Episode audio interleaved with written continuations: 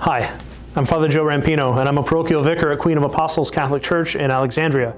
And welcome to Two Minutes to Virtue.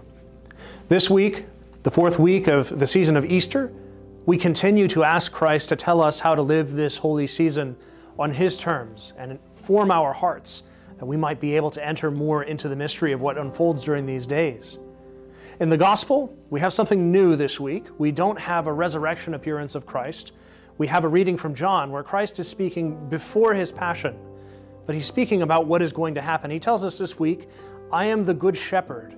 The good shepherd lays his life down for his sheep. It's a, a familiar image and it's a familiar line. But what's maybe not as familiar is what follows. Once Christ says, The good shepherd lays down his life for his sheep, he says, I lay my life down on my own. No one takes it from me, but I lay it down on my own. I have power to lay it down and take it up again. It reminds us, in the light of the resurrection, that Jesus Christ is Almighty, the true and eternal God, in charge of his passion, death, resurrection, and everything that he does for our salvation. That yes, he does suffer and die on the cross, but that suffering is not the result of having been you know, somehow overwhelmed by the misery of human affairs and swept away by wickedness, only to somehow unexpectedly be raised from the dead as a reward. But it's something that he chose to allow. He laid down his life for our sake and took it up again for our sake.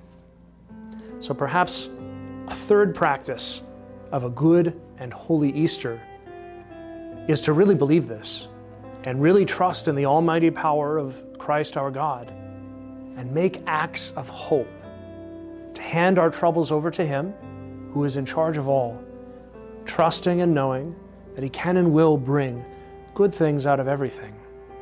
And so long as we remain faithful, will lead us even into the house of the Father. God bless you.